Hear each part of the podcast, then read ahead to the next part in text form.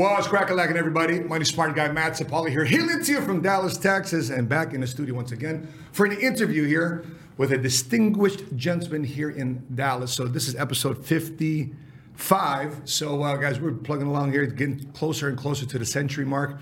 But in studio with me today is Chad O. Jackson, is a Dallas-based entrepreneur and researcher who starred in the hit 2020 film Uncle Tom and the subsequent 2022 film Uncle Tom 2. And Chad is a frequent contributor to podcasts, radio shows, news programs, and to the Uncle Tom YouTube channel, making the case for moral Christian ethics, family values, independence, and intentional citizenship. Jackson was a 2016 Republican candidate for District 111 uh, and for the Texas House of Representatives. And uh, we're going to have a, I stumbled across his content on Instagram, just saw his ability to articulate very controversial topics in a very understandable way. And uh, we're going to talk today about entrepreneurship. We're going to talk today about the, the black experience, some of the, uh, maybe some Katt Williams uh, uh response here too as well. But uh, um, welcome to the show. Thank you for having me. I'm, Very happy to I'm be glad here. you're here, man. Very good. Yeah. Chad, Chad in the house. Very yes, good. Sir. Yes, sir. So um, we were talking here earlier. So uh, originally from Dallas, mm-hmm. and so uh, t- tell us about your talk to us a little bit about your upbringing. Yeah, so I actually grew up in uh, in Tarrant County, so Fort Worth area, and you know, was born in 1990 uh, to a dad from Arkansas and a mom from Oklahoma. So very much a Southern upbringing. Nice. Um, my dad really instilled in us work ethic and just being out there in the elements, yeah. working, punching the earth to make a living. Okay. Um, anytime we would be in the house playing video games, my dad would come in the house, turn the video games off, and find something for outside for us to do. So that was my upbringing, a very hard work ethic, and um, you know, happy. While I was growing up, it was very difficult, and I resented my dad. But I later in life came to appreciate him for that because yeah. if not for that, I wouldn't be the man I am today. Interesting. And, mm-hmm. and you have you're one of three, right? One of five. One of five kids. I have a brother and sister older than me, and a brother and sister younger than me. Gotcha. So, yeah. and, and today you have your own family. Yep. You yep. got your, your own set of uh, chitlins yourself as well. yep, yep. And so and so you know when I was watching your content, when I was watching some of your reactions to certain things that's happening. Mm-hmm. Uh, listen, I'm not black, but my, my, my wife is half white, half black. My children are black. I, I was raised around a black community in Chicago. It's black, Latino, Italian, Bohemian type neighborhood. I was the only Filipino kid around. But just me knowing how my black friends think, you're fairly controversial mm. when it hmm. comes to a lot, yeah. comes a lot, a lot of the topics. So, um, before we get to that, though, how did you arrive at your political beliefs because for, for most of my friends, whether back home or in the military, a lot of them are very democratic, left leaning uh, type of voters. Mm-hmm. And, and, and advocates of those policies. Mm-hmm. Uh, what can the government do for me? Uh, let me get get this from the government, et cetera, et cetera. How did you arrive at uh, how you thought? How are you thinking today? Well, the way that I arrived at how I think today in terms of politics and philosophy is it, it starts with my faith um, my politics is downstream of my faith. Mm. And when you look at a lot of the views and ideals espoused by what we know today as the Democratic Party, they're out of step with what the Bible says. For that matter, even a lot of what the Republicans believe are also out of step with what the Bible says. So, m- my political evolution is I was never really a Democrat because my parents didn't really push uh, Democrat policies on us. Give me, a, give me an example. Uh, so, my parents aren't are, are what you might call apolitical. Okay. Um, they liked some things about Bush uh, in 2000, mm-hmm. and my mom actually voted for Bush, uh, but they voted for Clinton before Bush. So yeah. you know what I mean. They they liked things that that Clinton did and, and things that he stood for in the 90s. They liked things that Bush did in the early 2000s. So there were policies over party. Policies over party. Okay. And so um, they were very much, what can I get out of the candidacy of this president? Um, that was their line of thinking. And so I guess that was my kind of political upbringing. Um, but we also grew up in church. And a lot of the things that Jesus himself preached, yeah. uh, in my opinion, are out of step with what we know as a Republican and Democrat Party of today. Yep. Uh, for example, this whole concept of if you don't work, you don't eat. Democrat Party doesn't teach that. Yeah. Republican Party might play to some of those sentiments. Which, but, which by the way, that's a biblical. It's a biblical. it's a, yeah, it's a biblical uh, principle. Uh, Republican Party might play to some of those sentiments, but in practice, they also don't. Um, they also don't practice this notion of of uh, you know, working hard for what you earn. They might say things on the campaign trail, but when you look at what the Republican Party does in Congress and in the Senate, uh, you'll find that more often than not, they are just like the Democrat Party. So my, my political evolution, um, whenever I first uh, really got into politics, was, well, I'm not a Democrat because they don't believe what the Bible says. I must be a Republican. So I was beating the Republican tr- uh, drum for a long time. And then as I grew in my faith and realized that a lot of your Republican politicians are no different than the Democrat politicians, I have left the Demo- the Republican Party and I, I, am an independent today. Mm-hmm. Um, but what I advocate more for are policies, um, um, not so much policies as much as the belief or the notion that the answer to your problems isn't always even a political answer. Mm-hmm. Most of the answers that you'll find for your issues mm-hmm. Uh, are on you. Mm-hmm. What you can do and what you need to do as a man. You need to take responsibility for your own life, not look to the government, whether that re- government is run by a Republican or a Democrat, not look to the government to solve your problems for you. Um, that that's what I'm an advocate for. However, the government is responsible, I guess you could say, for the climate or the environment under which you operate. Mm-hmm. And so, with that being the case, it is important for you to vote, and it is important for you to vote for somebody who is, for one, sticking to the edicts of the Constitution, mm-hmm. but and not infringing on your rights as a man, uh, as a family man or a businessman, whatever the case may be because what we don't need is a government that will put more roadblocks in front of you as far as being an entrepreneur, as far as raising your family, whatever the case may be. So to that extent, I do vote, and it, it just so happens that more Republicans are in line with my way of thinking yep. than are Democrats. Uh, but you know, I'm a conservative insofar that I believe in the Constitution and getting back to the Constitution. Unfortunately, a lot of your Republican politicians uh, don't. that's not the kind of conservative that they are. So this is why I find myself at odds with even them. Because the conservative on their end is, is still bought by right. super PACs. Exactly, one hundred percent. So when, when, you're looking at, um, by the way, I, I found a scripture, Second Thessalonians 3 mm-hmm. If a man will not work, he should not eat. There you go. Bam. There you go. Simple as that. Ten people can read that scripture, right. and they'll get the same understanding of it. Uh, when, when, you're looking at, um, let me ask you this question. Uh, we were having a conversation before we got started here. You're t- talking about some Marxist policies. I'm a big fan of capitalism. Mm-hmm. I'm a capitalist. Yeah. You know, capitalism allowed this kid with a 2.2 GPA, mm-hmm. No college, to come out the military and make something of himself. Mm-hmm. And I'm not dependent upon government. You know, uh, we, were sharing earlier that we got more of our guys today being more independent, financially independent, that have been working with us the last eight years, right. than being dependent on the government. So they're, they're more, you know, they've got economic empowerment. So for the layperson that's out there, they may not understand really because you hear these words: fascist, Marxist, socialist, capitalist. Yeah. Can you help us weave uh, through some of the riffraff here on what are the things that are most meaningful to you? Well, Marxism is a very interesting philosophy, uh, unfortunately, that a lot of black folks believe in.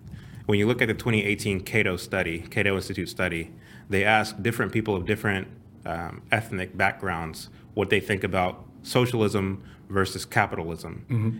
Every ethnic group said that they favor, uh, that they're more in favor of capitalism than socialism, except for black folks.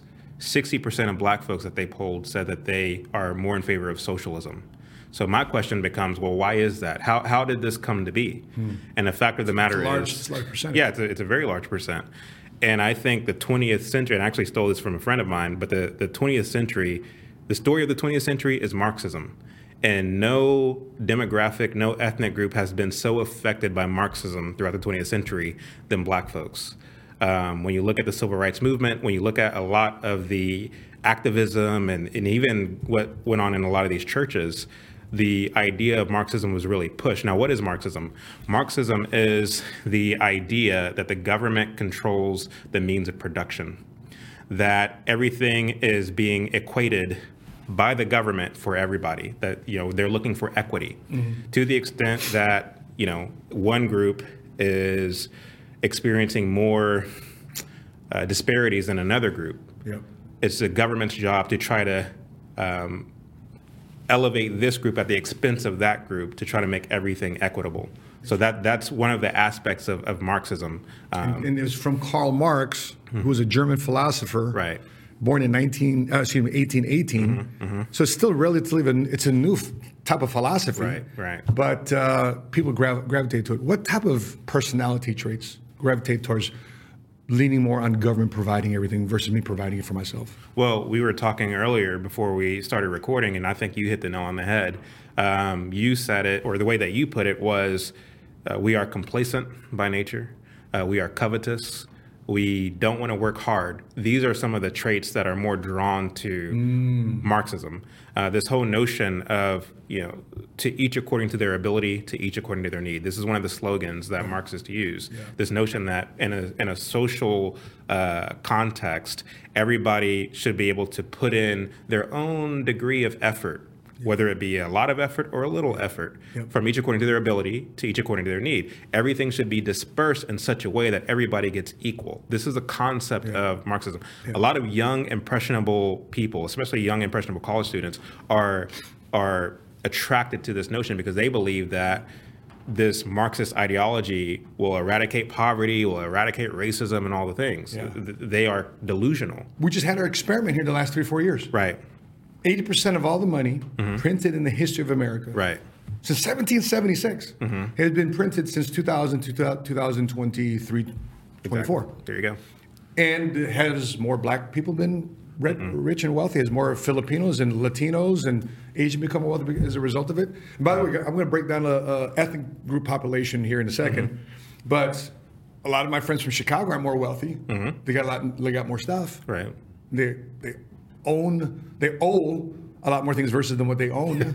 Yeah. You know, because where, where did the money really flow to? Those that had assets. You know, I, I took my first, uh, uh, uh, when I was going through very hard times, it was early 2000s, my first exposure to that was getting a car title loan. Yeah. That paid off car was a Chrysler 300. and I was going through some tough times. Yeah. You know, I, th- I think it was maybe, maybe five, six thousand dollars. I went, here's my card. Tell what can I get for you? Well, I'll give you uh, 2,500 bucks for it. Okay, I could sure use that.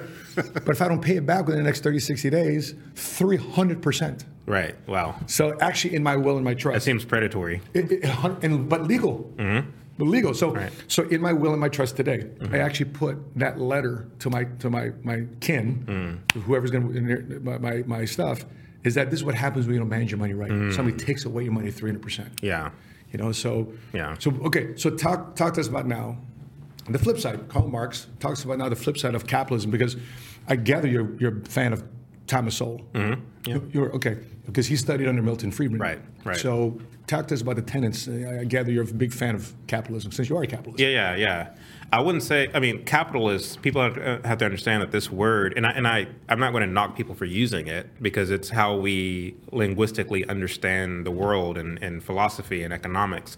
So, uh, but truth be told, this word capitalism is a word that originated out of Marxist theory, out of Marxist ideas, namely that you have people who are the quote unquote capitalists who wish to get rich off the backs of exploiting or off the back of exploiting other people's labor. So that's the whole no. It's a, it's a, it's a derogatory word that that originated with the um, with the Marxists. I think the real word that I am is a um, free free market. markets? Yeah, yeah. I- I'm more for free markets. I'm more for little to no government involvement in the free market and the transaction between employee and employer and vice versa. Free enterprise. Free enterprise. There you go. I- I'm an advocate for free enterprise for the free market, and so um, and so yeah, that's what when you look at someone like a Thomas Sowell or Milton Friedman, these are also the things that they advocated for, and I think that they were able to uh, articulate it in such a way that mo- a lot of people were able to grasp. And um, right now, what we're dealing with, you know, mm-hmm. when, when you look at capitalism, um, those who are advocating for Marxism are making the case that look at we've had a hundred plus years of capitalism and look at all the exploitation. Look at the inequity. Look at this. Look at that. So The wealth gap. right the wealth gap.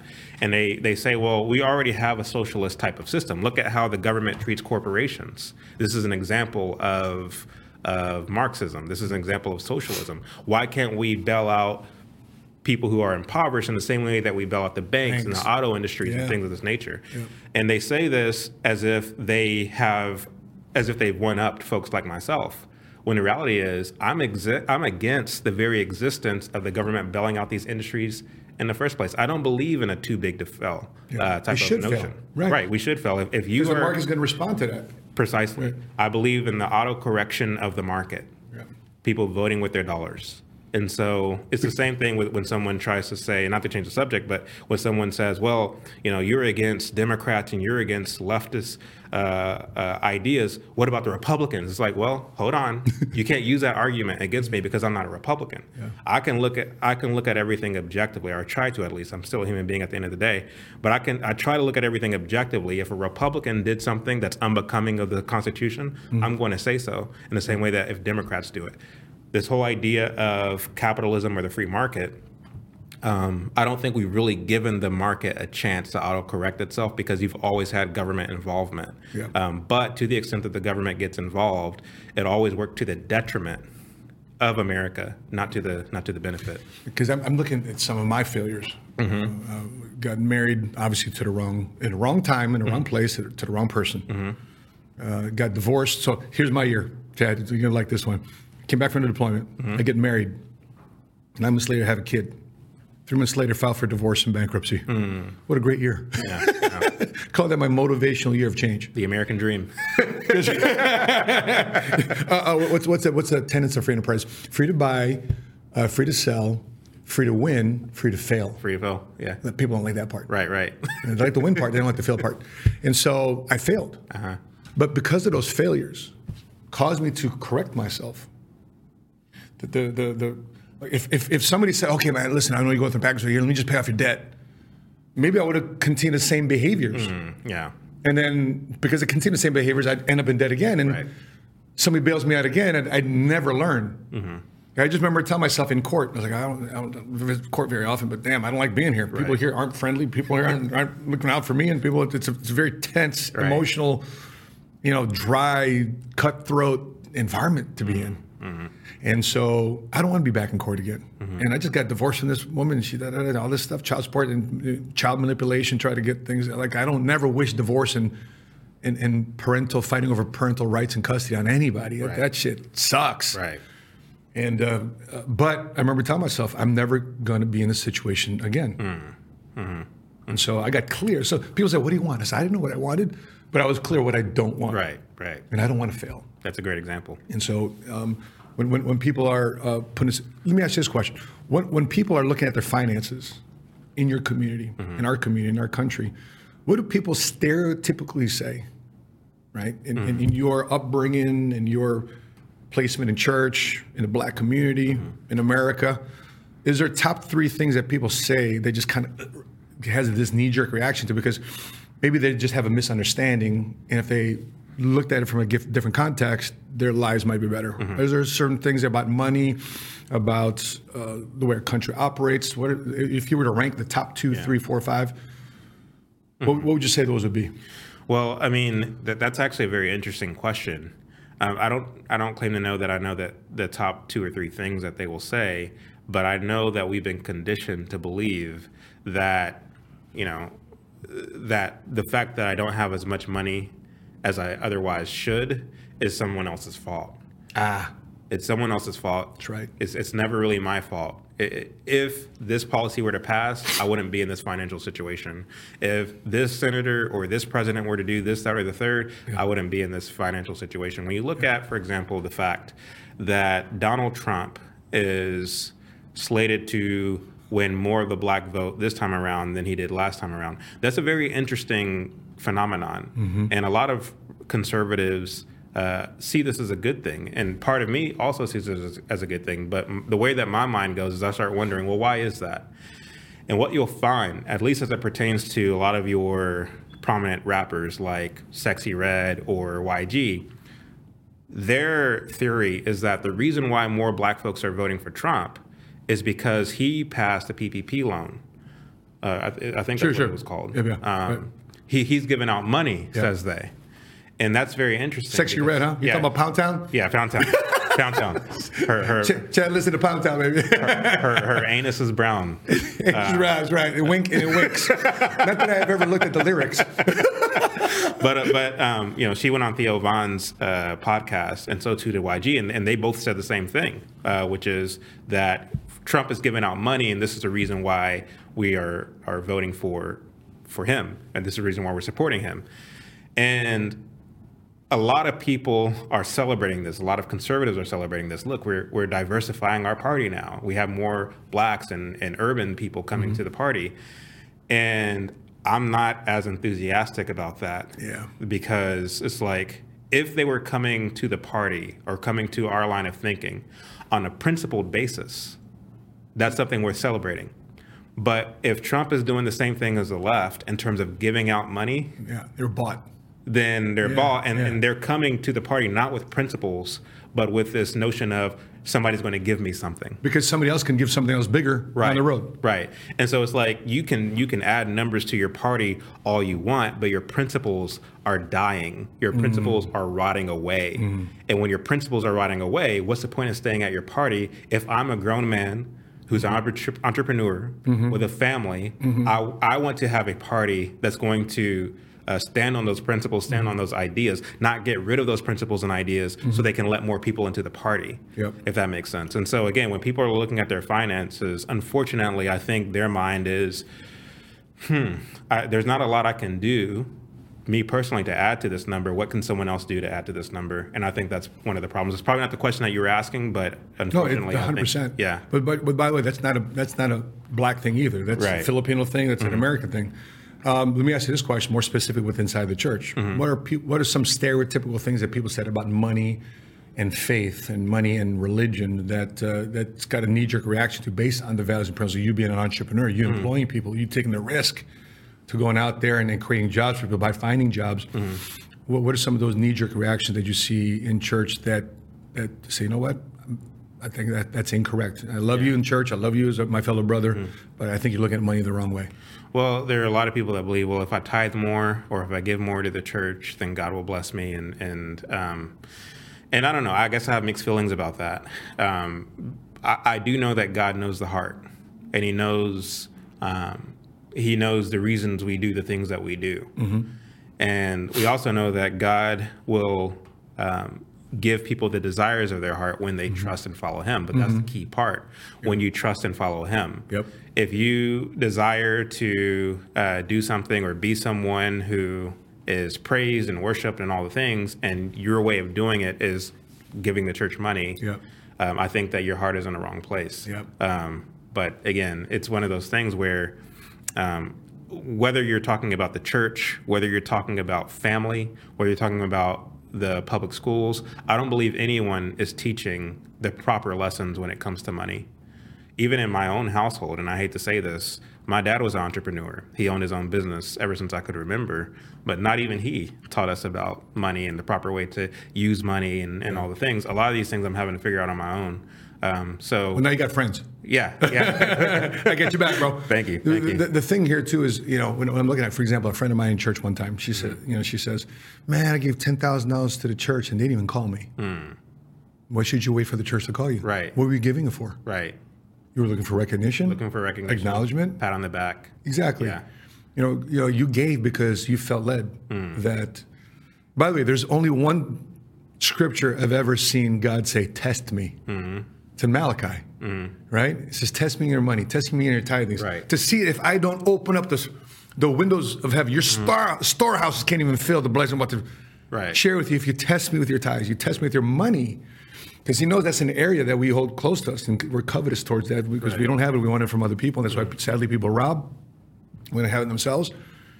But I've never, you know, maybe when I was walking in faith and I was looking for that, you know, the financial leaders meeting or whatever. Mm-hmm. Nah, if the pastor or anybody in that church ever recognized me, that's not what I'm doing for, Right. man. Yeah. That's between me and the Creator, man. Right. You know, Yeah. if the church messes it up, if they screw up the, the, the that's that's their stewardship pro- mm-hmm. responsibility. Yeah. That's that's not mine. My stewardship responsibility is, you know, what give God unto give unto God what is God's, and give to Caesar what is Caesar's. Right, right. And so. yeah. never let the left hand know what the right hand is doing. I mean, I was at church just this last Sunday, and as the plate was being passed, I saw a wad of hundred dollar bills in the plate, and I'm Wow. like, wow, like that's how you give. Yeah. you know what I'm saying? That's faith, baby. Right, that's Come faith. on. Nobody Put knows where this cash came from. Yeah. Came from. Like Yeah. Mm-hmm. I didn't see who put that wad of 100s in there. Yeah. Uh, but I don't think that was the point. You know what I mean? The point was to give anonymously or to give. Yeah. Yeah. So anyway. I love it. Yeah. You know, we, we're, we're talking a little bit about Sexyy Red. Right. Um, I, I, I, I cannot have a conversation with you without bringing out Katt Williams. Mm-hmm. So, my initial reaction, just listening to some of this, I didn't watch the whole thing, but just my initial reaction to some of those things. They, I, I mean, I let him finish his points. I saw the context of his points, Mm. and now Shannon Sharpe was very masterful in his interview, just letting him talk. I think it broke the internet like 50 million views by now. Yeah. But, and I look at what Katt Williams has done. When I look at what Katt Williams is worth today, the things he said about other people, it came to me from a position of, it almost came to a position of, they're much more ahead in the business than I am. They're much more financially set than I am, and that's why I got to spread this, these words out. He appeared to be disgruntled. Correct. Mm-hmm. Correct. Disgruntled employee, mm-hmm. disgruntled where he's at in his career. What's the purpose of calling Kevin Hart a plant? Right. Do you know how much business and, and blessings Kevin Hart has given to other? He sold his company, Hartbeat Production, for 85 million bucks. Right. Right. He's created a lot of jobs for people. He just got a new movie out, mm-hmm. uh, Lift, right? Hilarious movie, by the way, because he's, he's actually trying to play an action action action role, not a, not a comedian. But I, I empathize for Katt because I think he's a I think he's a extremely talented guy, and the way he commu- he's a wonderful, masterful communicator. I just I just think that the word the things that he shared, a lot of people already know. What's the point? And I'm not a big gossip guy, and I think he instead of being constructive about it, to turn into gossip. And I think, um, I, but sadly, guess what? America and the world is rewarding that. Gossip. Gossip. They're- Tabloids. Yeah. Tabloids and Ooh, ah, one-liners. ooh, yeah. yeah. it's unfortunate, and and you know, as my friend um, Blanche acknowledges, he says, and I agree that when you look at this whole Katt Williams situation, um, you have to look at his motive, just like what you said. Like you have to look at his reasoning behind what he, you know, why he's saying the thing, things that he's saying. Is there secret societies in Hollywood? Yes, there are. Is there this? Is there that? Yes, there are. There's no denying that. Um, however, what's his reason for doing this kind of tell-all thing? Um, I don't think it's uh, pure. I don't think it's righteous. I don't think he's coming from a, a, a righteous place because when you look at what he was saying, he's making much of himself. How is he making much of himself? Well, he's he's exaggerating his intelligence and all the things. He's saying that I read three thousand books a year, which is impossible. That's eight point two books per day. There, there, there's no way that you can do that. You're doing the math. Right. math- the Yeah, math ain't math mathing. ain't mathing like it's supposed to math. He's saying like, you know, at the age of 14, I left home with my Rottweiler puppy from Ohio to Florida. I lived on the streets and I was able to buy a home. It just doesn't, it seems like a movie. It doesn't seem real.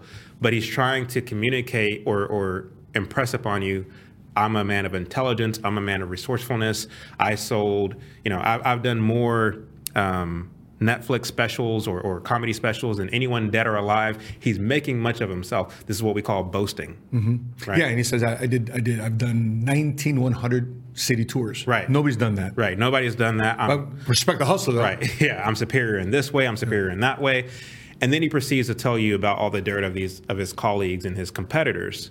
So for me, it seems as if Yeah. you're you're you're boosting yourself at the expense of others. Right. And then you're saying this person's a plant, that person's not funny.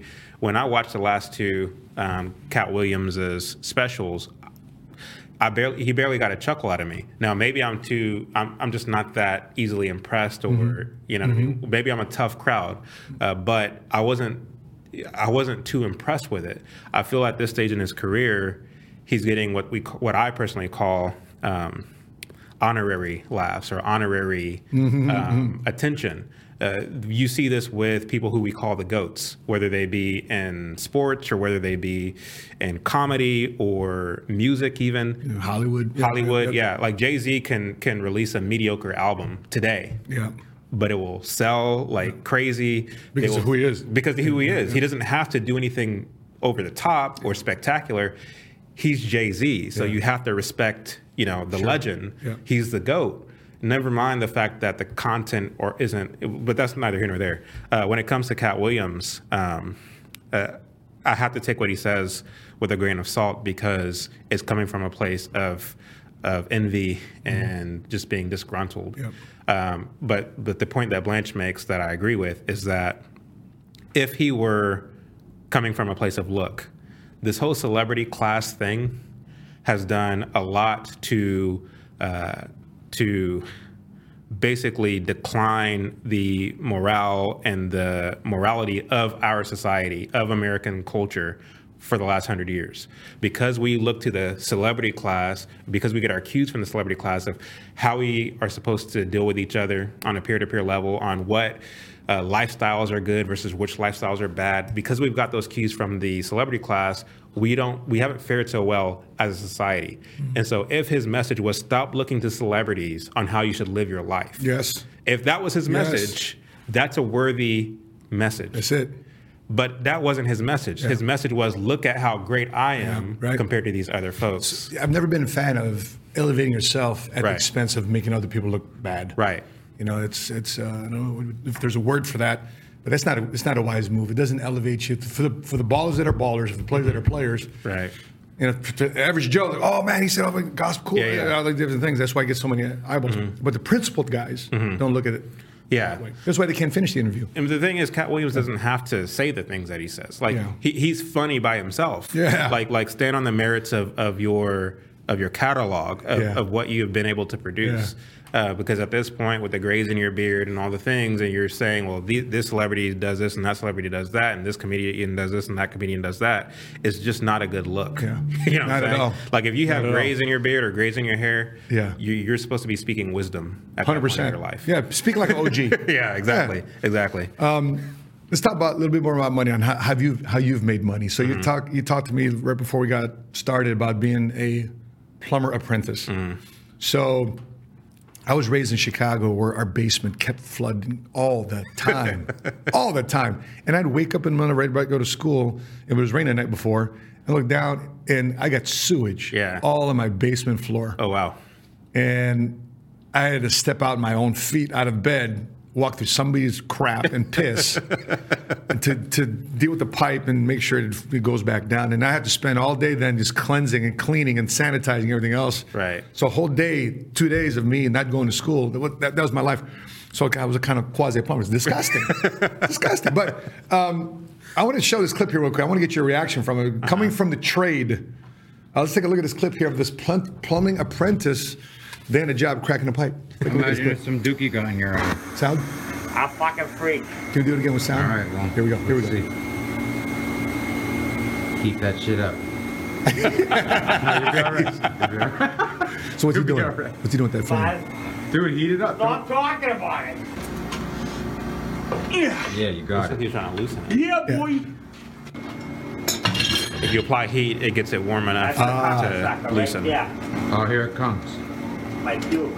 Here it comes. Here it comes. So I guess you can smell it right now. Dude, dude, there's no time to throw up right now. Work through it. work through it. Dude, bro, work through it. You got Is that what you've been telling you guys? Figure it out.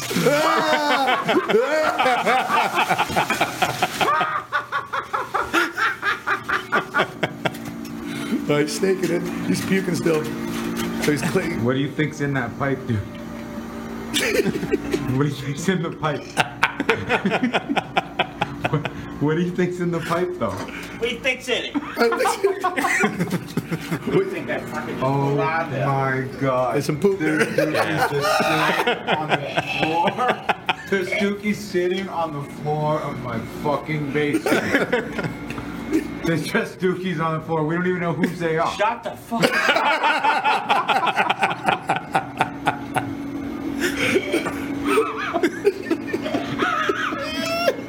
All right, we can stick this down there.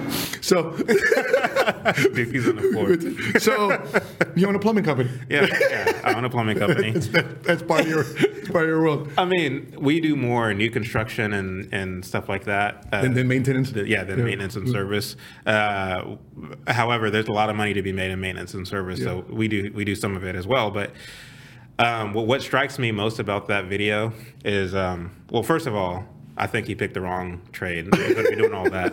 Um, but what strikes me most is is this was clearly an older man and and don't get me wrong, it's never too late to get into the trades, but this is this is actually a problem, I think, especially here in Texas, where your average plumber is 55 years old, Wow. and um, you know, guys like myself, like I got my license when I was 25 years old, and so To be a plumber. to be a plumber. But granted, I grew up with a dad who in- really instilled work ethic in me. I think that we are living in a changing time um, as it relates to the technological boom, where a lot of people are gravitating toward um, technology in such a way that the trades are becoming a thing of the past. You don't have a lot of young men getting into the trades, Yeah. and um, and not only that, we live in a very comfortable. Um, a, a comfortable society compared to our, our grandparents and great grandparents. Um, my dad grew up in a on a on a ranch in Arkansas with 13 brothers and sisters, where they grew up picking cotton and tobacco and uh, around cattle and, and horses Yeah. and things of this nature. So they had to work the land. They probably went to school maybe two or three times a week. And he was born in 1963. Yeah. Um, and so they had like they had no choice but to learn um, how to use their hands because they didn't grow up with the kind of amenities that we're growing up with in this day and age.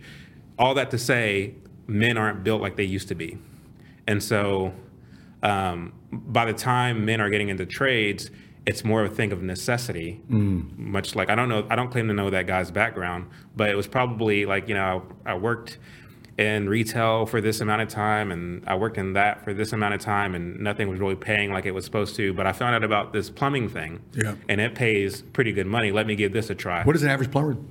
What does an average plumber make? The average plumber makes so plumbers typically start out at around twenty dollars an hour in state of Texas, uh, unexperienced, uh, no skills, um, around twenty bucks an hour. It was fifteen dollars an hour for a, a long time until you had a lot of these communists talking about um, fifteen dollars an hour should be the minimum wage, and so um, Yeah. and so that became a less sexy uh, uh, wage Yeah. um, as far as a lot of people are concerned, because nobody wants to have their wage Sure. uh, looked but, at. but if you want to increase the wage, if you got to increase the wage, what does the uh, business owner have to do? uh, he has to start letting people go. He has to start cutting back, Or is that increasing his prices? increasing his prices. Yeah. yeah. So, so it, I mean, nobody ever looks at it from the business owner's side. Because they're all they're all rich. They're all rich. They're all white. they're all Yeah. yeah. So it's uh, I mean it, it, it's it's crazy out here, but um, you know it's what we're dealing with. So how do you take a profession like that and attract people to the plumbing industry? How do you attract plumbers to, Yeah. to work for for your plumbing company? it, it's becoming ever more difficult. Uh, and, and I say that for a number of reasons. Um, it used to be the case that you attract them with the amount of money that they um, would potentially make. And the reason that's becoming more and more difficult is because our public schools are training people to look to the government, as we talked about earlier, uh, for their provisions, for fixing their situations, whether it be financial or, or whatever the case may be gone are their days where people are looking to what can I do in the way of a profession Yeah. or a trade or a skill um, on a peer-to-peer ground level to make more money. Yep. Rather than looking at that as, as plan A, we're looking to the government as plan A. And, you know, working with my hands is, is maybe plan C, D, or E. You know what I mean? I'm above that. yeah, I'm working above that. I'm not about to like plumbing. Are you kidding me? So, The, yeah. the challenge, though, is if the average age continues to be older and older, and less plumbers are coming into the trades, Mm-hmm. well, that means that the plumbers are able to charge more money for what they're doing. Right. Yeah. Yeah. And we, we, I mean, the thing is, is like when I first started my business, um, there were people who tried to haggle with me as far as pricing is concerned. And my pricing was, you know, it's a formula. Um, I consider the, uh, you know, what I want to make in terms of profit, price of materials, things of this nature. So there's, there's Cost of labor. yeah, cost of labor. There's things that go into me coming up with a price. It's not like I just pulled something out of thin air. Um, but there's people "Ah, that's too that's too high. Um, you know, can, can you do it for this or do it for that? And, and initially, at, at first, I would do that. Like, Yeah, because you're starting up. Yeah, of course. But um, you know, I'm to the point now where it's like, if you're trying to haggle with me, uh, I'm sorry, but you know, I can I can refer you to someone else. Because you're losing money now. Right. Yeah, this is our price. Yeah. And uh, part of that is because you know people don't have respect for the trades, which is I, I get it.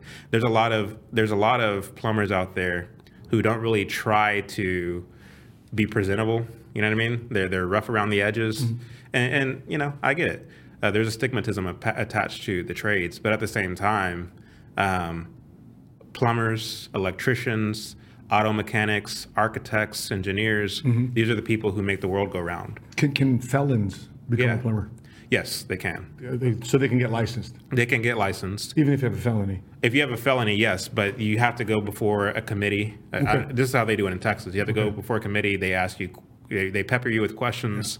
They look at your record Yeah. and they make a determination as to whether you, Okay. um, whether you are true to who you say you are. Okay. You know what I mean? Because my, my annoyance with those who have a felony, and they may have made a mistake 20 years ago, Mm-hmm. Right. and haven't made a mistake, and, and yet they can't get a decent job. Right. Right. Yeah. So you, you've put that scarlet letter in somebody's chest yeah. they're a felon and, and they can't get a decent job. And Some of the best plumbers I know have a, have a record, and you will never know Yeah. that they have a record un- until you ask them. You yeah, because that one experience changed their life, but now they can't economically empower themselves. I mean, then you force them to, Right. to do some. And in fact, you know, when it comes to folks with with a felony, I encourage entrepreneurship. Don't don't uh, subordinate yourself to whether somebody will hire you. HR not. department, yeah. Right. Yeah. I mean, there's a guy I know here in Dallas, a, a black dude, who spent 15 years, I think, in prison. Uh, got out. He bought him a little Ranger, a little beat up Ranger. He worked out of that as a handyman. Mm-hmm. He was able to raise enough money to buy a, a bigger truck. Worked out of that uh, doing small uh, custom homes Yeah. was able to build himself up from that and was able to hire employees. Now he has an office in Dallas and he's doing he's killing it, building large, you know, Yeah. multi-million dollar custom homes. Uh, he started from the bottom, and so again, if he would have gotten out and took a job working for somebody, Mm-hmm. he would never have gotten to where he is because working for someone would have gotten in his way of becoming rich. so, yeah, Hundred percent. Yeah. Speaking of, speaking of getting rich, um, there's there's a um, there's a list here of um, ethnic groups that make money. But before I get to that, uh, I stumbled across one of your videos because you know this guy. I mean, I held him in high regard. Um, Martin Luther King, and uh, you have a video out there that the, that the "I had a dream" speech was a scam. It's a pretty controversial topic. I mean that that that speech inspired me to a lot of extent. But by the way, I'm I'm open. I'm I'm reasonable. I'm I'm a guy that constantly wants to learn. I want to be the type of person that says, I thought I was thinking something like this, but potentially I could be wrong, and I'm, I'm willing to listen to the other side. So so when when Martin Luther King says, you know, I want to get promoted based not on my uh, based on not on my my color of my skin, but the content of my character. That I pull that out. Okay.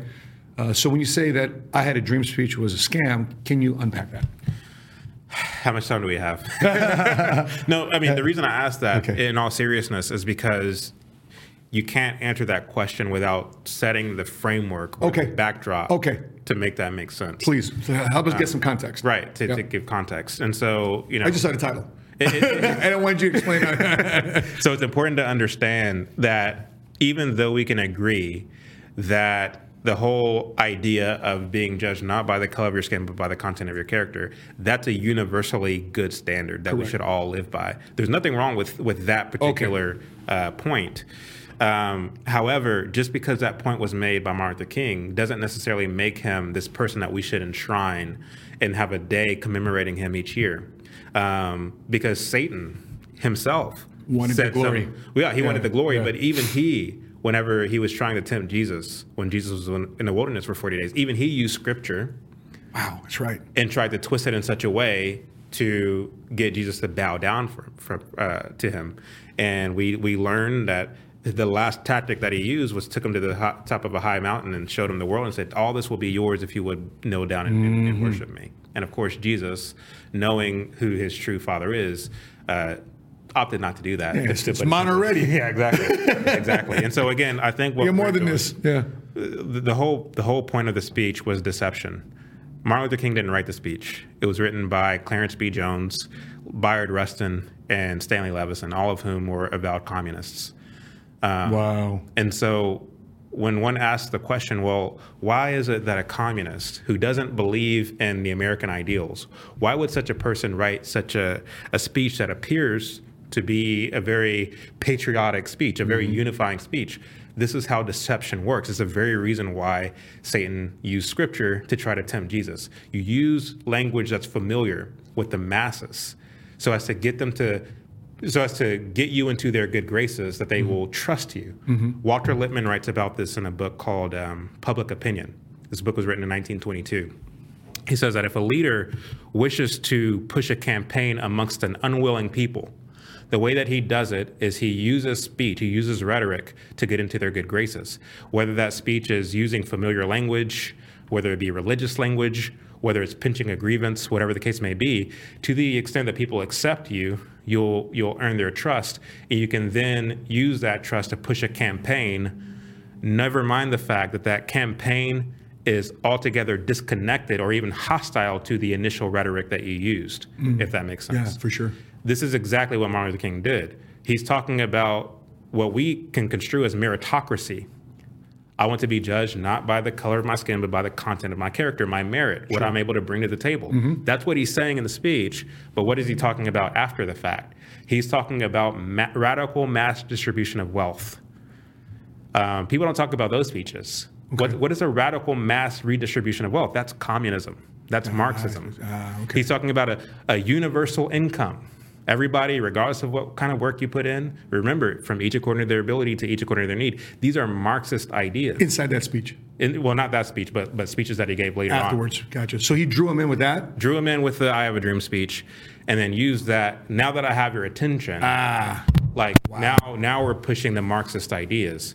James Cone, who is the father of liberation theology or the social gospel, the social gospel means that you believe not what the Bible preaches, where uh, individual salvation.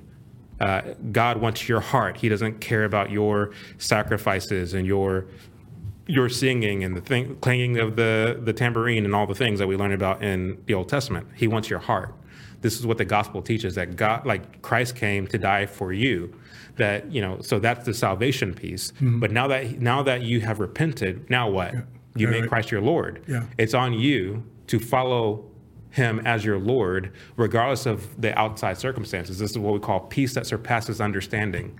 Uh, regardless of what your neighbor are doing or your friend is doing or what the world is trying to get you to do, you see clearly the Holy Spirit is what's what's leading me in the right direction. And the Holy Spirit will never teach you or advocate anything that's disconnected or that is disharmonious with the Bible. It's the same. It will always reinforce that. What the social gospel teaches is that it's not on you to repent and put your trust in, in Christ. It's on the world to, to, to change and to accommodate you. This is what the social gospel that's why the LGBT community wants everybody to conform right to them. to conform to them. Ah, my and so, gosh. unfortunately, a lot of churches teach the social gospel. They preach from the pulpit not that you have to repent and put your trust in Christ, but rather they preach against the ills and the sins of America, uh, white supremacy. It's always somebody else, something else. So you leave church not with this notion that man, I need to repent and give my life to Christ you leave church bitter at America and its white supremacist system and this and that. There's, there's unfortunately a lot of churches that teach things like this. Martin Luther King is not separate from that. He, I think, is the one who initiated that. Now, the grandfather of liberation theology was a man by the name of James Cone. Even he admits, and I have video of this, I think I played it on my social media. Even he admits that Martin Luther King talked about his Marxist ideas in private to his staff, but he never talked about it in public for fear of being um, identified or labeled a communist. so why was he murdered? Uh, so that's actually a very good question. In order to understand that, even you have to understand the backdrop of Gotcha. of how communism and socialism works. One of the ways that it works is through um, creating martyrs. Yeah, I was about there's two that. way yeah there's two ways to create martyrs. Going to jail publicly, so that the masses can look and say, look, this person cares so much about about Like the Andrew Tate's. yeah, the Tate exactly. brothers. Yep. Bringing people together that they're willing to go to jail for it. So, so that's one of the ways you create a martyr. Another way that you create them is by killing Yeah. that person or having that person publicly assassinated. Um, and so Martin Luther King, I think he made a bad deal, and and whenever his purpose was was done, um, they killed him in in conjunction with the government. It's not just something that the Soviet Union or these Marxist agents did. It was something that was done because the, the CIA Mm-hmm. and even different people within the FBI, all of them were, were in on it. And the reason I know this is true is because I've seen a lot of the documents, but also because um, people forget, and I think Ape, you know, PBD talks about this or talked about this on his show, which is um, ideological subversion. There was a man named Yuri Bezmenov. He was a former KGB agent, and he linked up with a man named G. Edward Griffin. I actually know G. Edward Griffin. He's a friend of mine. He's in his 90s now.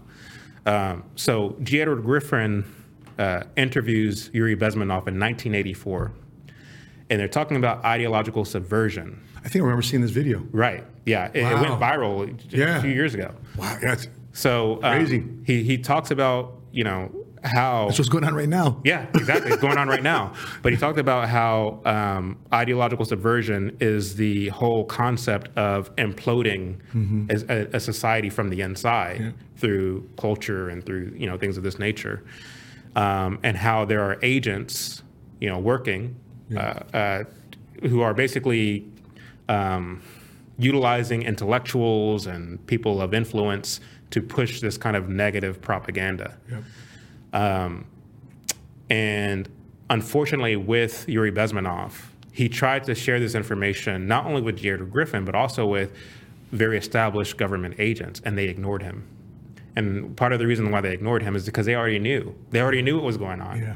And a lot of them were in on it. A lot of them were part of it. So anyway, all I know that's a lot to take in. Yeah. It's very heavy stuff, but But that's the benefit of you having me coming on here because you know our audience is like, what the heck's going on here? Well, I want the audience to win. Mm-hmm. The- the- I don't want you to think my way, Chad's way, the, the government. I want you to think for yourself.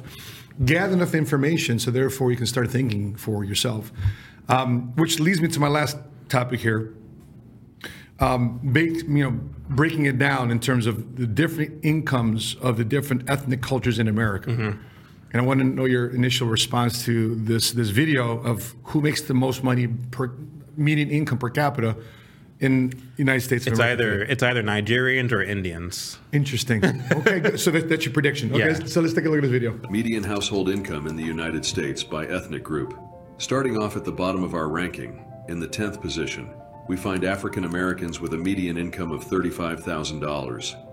Moving up to the ninth spot, Hispanic Americans have a median household income of $43,000. Continuing to the eighth position, Nepali Americans follow with a median income of $43,500.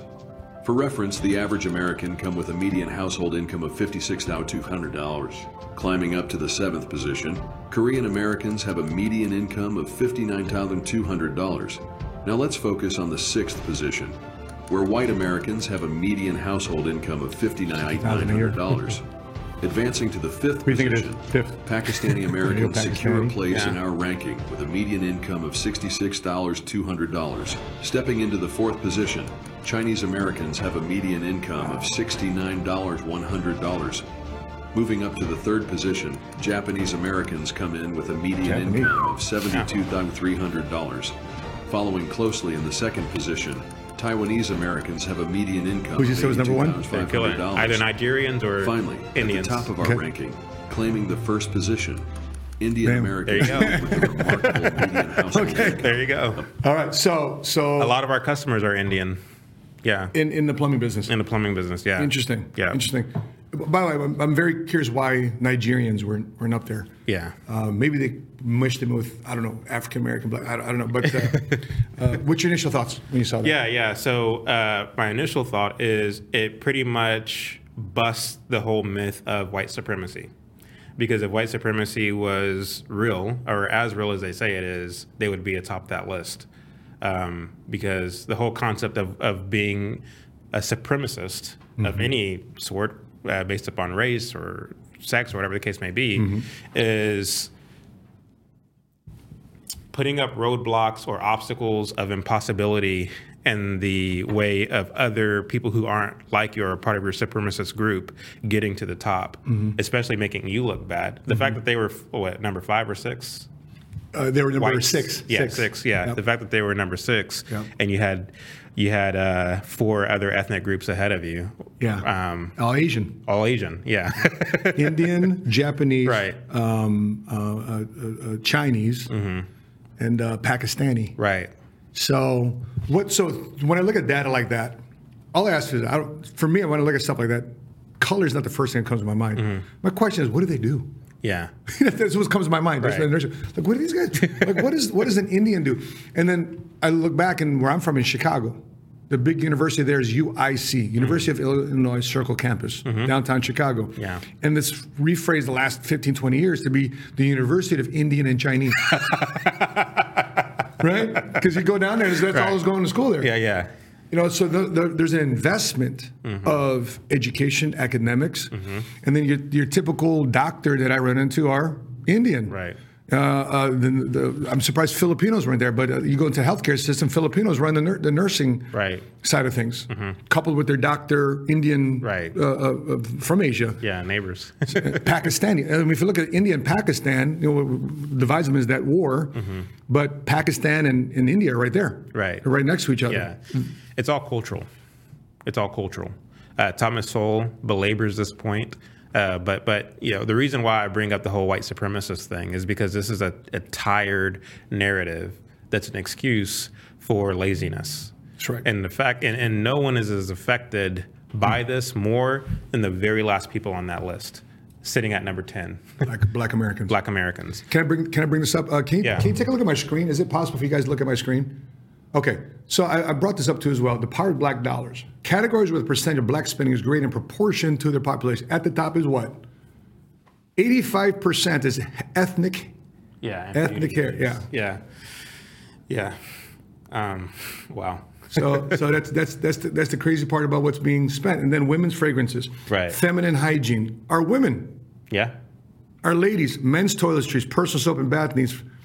And, and by the, the flip side, do you know who the biggest purchaser, the biggest purchaser of insurance and personal pensions are? Who's that? Indians. Indians. Wow. One of the largest purchasers, we can stop the screen. That makes sense. The largest purchaser of financial products and services in the world are Indians. Mm-hmm. Yeah, that makes sense. That makes a lot of sense. Um, but this whole this whole you know white supremacist narrative again, it's it's a debil- it's a debilitating narrative because it says that I don't have to make smart investments. It says that I don't have to try hard. I don't have to pursue a skill or a talent that is useful to the world. Th- This is what that narrative does. And again, nobody has been affected by it as much as as Black Americans, unfortunately. How do we turn this around? I, I try to every day um, with my own platform. Uh, it's not a very large platform, but I try to really educate people on, for, for one, taking responsibility. Not every answer to your problems is a government prob- is a government answer. Yeah. It, it's all, it all falls on you. When you can look at like just this list that we went over, when you look at that and you see that other ethnic groups who are not white are doing very well in this country, they're brown just like you're brown. You know what I'm saying? So what's what's what's their success? The success is cultural. Yep. You know what I mean? The answer is cultural. They value education, they value family, they value productivity, and it's for that and they don't they don't they don't uh, distract themselves with who is a racist and who isn't, who is supremacist, who isn't. They don't distract themselves with any of that. They just go for it. They get it. And uh, unfortunately, because we we focus so much on who's a racist, who isn't a racist, and it's getting out of hand. It's gotten out of hand. Um, this has not bode well for black youth. Again, So, so ownership. ownership, By the way, that's probably uh, productivity. to be completely you know, objective. Because I remember this in Chicago because he was campaigning in Chicago. That's, 'cause that's where he was a senator in Illinois. But I remember Obama come up with a campaign phrase. It was the era of personal responsibility. Mm-hmm. How ironic is that? Yeah, But no, there's no era of personal responsibility. Right. It's personal dependency personal dependency. versus responsibility. You hit the nail on the head. You hit the nail on the head. And the thing is, is like when you look at the fact that there's so much focus in America on race, it, I mean, it is a race grievance industry. There's a lot of your politicians who have built their careers on trying to get liberation for black folks. Uh, you have a lot of liberals, white liberals, black liberals, uh, who have made it their business to try to advocate for, for black folks, people like Jane Elliott and others. These are these are political hacks. So not only do you have the political front, you also have the cultural and personal responsibility front that that black culture is lacking, um, where we don't look at black culture as a thing that needs to be fixed. We don't look at black culture as a problem. Remember, it, it goes back to the social gospel. We don't look at black culture as a problem. We look at society as a problem. The fact that we are having most of our babies out of wedlock or aborting them, the fact that uh, we are naming our kids all these odd names that they can't get a job with, We're not going to church anymore. Right, exactly. The fact that all of these things are true doesn't mean that we're the problem. It means society, a society that doesn't look uh, doesn't look glowingly at those things. That's the problem because they're not accommodating us. We think we should be graded on a curve. You know what I'm saying? It's, it's kind of like Katt Williams in that uh, Yeah. in that in that interview where he said, you know, because Kanye West struggles with bipolar disorder, you should grade him on a curve. You shouldn't grade him in the same way that you grade everybody else. Yeah. This is how black culture feels. Because we have dealt with slavery and Jim Crow and white supremacy and this, that, and the other, grade us on a curve. Don't don't hold us accountable for our own uh, our own mishaps, even though we're so far removed from from slavery and so far removed from all these things. That doesn't mean that those things were atrocious. But who among us come from a people that haven't dealt with Yeah. atrocities? We all have dealt with atrocities. Slavery, slavery is in the Bible. Right. Stop using that excuse. We all deal with atrocities. But the fact that, again, on the political front, they belabor the issue that you're downtrodden, you're oppressed. And then on the cultural front, we're not doing anything about our own mess. That creates, when, once again, being dead last in these kind of lists. Unless and until we resolve to do something about our culture Yeah. and stop blaming the white man, we're going to forever be in this situation. So I don't have any sympathy. I don't have any sympathy because I am a heavily melanated man. so this whole concept of you don't know what it's like to be black, uh, actually, I, I do. And there, there's nothing like I have white friends, I have Hispanic friends, I have Asian friends, and my struggles, they deal with the similar kind of struggles in life. There, There's nothing special about being black. I can guarantee you that. Um, I don't know. It, it, the whole thing to me is just is just so ridiculous. Another reason why I don't sympathize with it is because I used to be homeless at one point in my life. I lived in my car. Wow. I don't tell people this because the thing is, I'm not trying to win anyone's sympathy. But to the extent that you're going to you're going to use my skin color to try to bully other people into accommodating you, I have to speak up and say no. Stop stop being a pitiful grown man. Take responsibility of your own crap and get your stuff together. There's no excuse at all. My, my last question for you here before I start wrapping up is, is which is I think you already answered it, is what keeps any ethnic group down? Is it racism or culturism? cultural. It's 100% cultural. The fact is, black culture today is in such shams that it causes people to recoil away from it. Now, there's people that get rich off of it. It, it used to be Those are the culture vultures. Right, those are the culture yeah. vultures. But before the 1960s, the man to aspire to be in the black community was the pastor, the entrepreneur, and the father. Those were the three Wow. um, what we've managed to do since the 60s, going into the 70s, there was something called black exploitation films. Black exploitation films were films that glorified things that used to be taboo in black culture, namely pimping, hustling, drug selling, being a dege- degenerate. They glorified all these things in Yeah. the 70s films. And it, and it wasn't something that the whites or the Jews were doing to us. No, you have black actors who are all too willing to play the part. Pimped out. Yeah, I'm a they were- hustler, they were willing. Yeah, exactly, one hundred percent. So as you get into the '80s, into the '90s, you have the introduction of gangster rap, and you have the introduction of all these things, which are leaning heavy into this degenerate culture.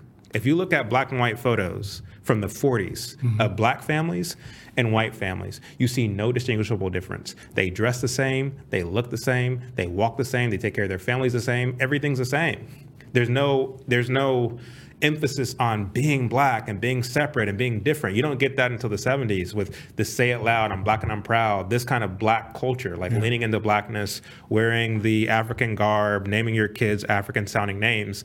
You have this kind of desire to separate ourselves, to be other than. Wow. And what are all the, the the results of that? Well, you see a widening of disparities. This is what Thomas Sowell talks about. The disparities, it used to be the fact that three out of four kids were growing up in a in a two parent household in the black community. Now we're in a situation where 70 plus percent of black kids are growing up with a mother and no father in the home. So single parent household, mother led. Yeah. Yeah. So how do you explain this other than Where government's the a daddy. shifting in culture? Yeah. And so where we used to look to our fathers, entrepreneurs, and pastors as an example or an, as something to aspire to be, we now look to the rappers, the film producers, Mm-hmm. and things of this nature. How is it that Jay Z, and I'm not going to knock his hustle or anything like that, but like Jay Z brags about use, you know, the fact that he used to be a drug dealer. Yep. You know what I'm saying? Yeah. Um, all these guys, like the the the athletes and the things of this nature, um, they're making a lot of money, which there's nothing wrong with making money. You'll never hear me, you know, Yeah. talk negatively about somebody making money. Um, but that, in in a lot of our minds, is enough to put them in a place of high regard and high status. And so from there, we then look at their lifestyle, and that's what we aspire to be.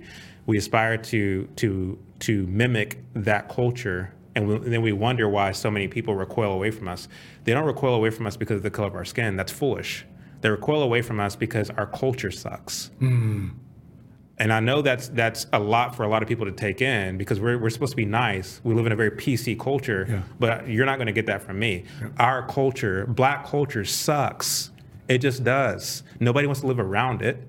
When whenever you see black families moving into a lot of these neighborhoods and people moving out, um, yeah, it sucks if, the, if these if these whites and, and other ethnic groups aren't taking the time to get to know these people, um, and, and I and I sympathize with that. But at the same time, we, we we we have to look at how Black culture has so put an impression in people's minds that that's something they want to get away from, Yep. and not something that they want to be associated with. One one last thought. We'll wrap up with this. People might hear you say, "Wow, this guy, man, Chad, man, he's kind of selling out. He's like the Uncle Tom. he's the Uncle Tom of the black culture, right? Right." And we were just talking earlier what Uncle Tom really meant, though. Right, right. Can Can you finish us on that last exclamation point? Yeah, yeah. So, I mean, this whole concept of selling out and and whatever. I mean, uh, I make this point. This was probably one of my most viral videos. That uh, when people tell me that I, I sold out, I reject that because I am a continuation of what my father. My great grandfather and my great great grandfather did Yes. before me. These were entrepreneurs. These were men who were proud of their country, who were raising their families, who were real men Yes. real men. Yes. And so for me, I'm a continuation of that. If anything or anyone has sold out, it's the people who have left that, who put their hand, who took their hands off the plow and decided to pick up the picket sign, decided to you know run to the to big mama government to try to get something out of the government. Like, no, you're the ones who sold out. I, I'm I'm still doing what my great grandfather did before me, and so if you listen closely to the message that I'm conveying, it's not that white people you know are, are superior to blacks and and and they do everything great and we do everything like no my message is we can do better than what we're actually doing if we decide to stop focusing on white people and stop focusing on what white people are or are not doing for us. If you really want to show the world that we as black culture, whatever the case may be, is something worth respect and something of worth, you know, worth worthy and dignity, then the only way that you do that is putting your hand back on the plow and getting back to work, getting back to business. Yeah. That, that's that's. I'm not trying to please for you know white people. I'm not trying to show out for white. Like no, it has nothing to do with that. I, I honestly don't care what, what another man or woman thinks of me, but it is my responsibility to make sure that I'm being presentable, that I'm taking care of my family, that I'm taking care of my business, regardless of who who it is I come into contact with. So if you want to call that a sellout, that's fine. But I'm not going to I'm not going to let go of principles and standards so I can be looked at favorably by a culture that's sick. Yeah. Black culture is sick. And unless and until you diagnose the sickness, it will forever be sick. Powerful. You've heard it here. Chad O. Jackson, make sure you follow him on the Instagram. Follow his YouTube channel too as well. Uh, I'm just honored to have you here. Yeah, I, I see you leading the way on your Instagram. I see you leading the way. The conversation that you are having, the people that you are attracting and building, uh, the community that you're growing. Respect Um, it's not easy to do, Yeah. but you're doing it. And uh, the picture you took with Allen West, with uh, Jesse Jesse Lee, uh, Mm-hmm. Jesse Lee Peterson. Peterson Yeah. um, uh, that was a powerful thing. Obviously, uh, Officer Tatum was giving a uh, Illu- Illu- Illuminati signal with his hand or something like that. but that was a powerful picture nonetheless. and that's what you're doing. And when I look at that picture, I think of power. I think of empowerment. I think of men being men, leading the way. So I appreciate you taking some time investing with us here on the Seven Figure Squad podcast, man. Thank you. I love it. Make sure you guys do, if you've watched it until this point, drop empowerment in the comment section. But I just want to know who's watched it till the very end. I appreciate you guys for tuning in. Make sure you subscribe. Again, if you watched it, make sure you click like and share this with people that you love and care about. That being said, from Dallas, Texas, I'm your money smart guy. But have Chad O. Jackson. Until we meet again. Continue to live smart, continue to love smart, and be money smart today. See you next week. Bye bye.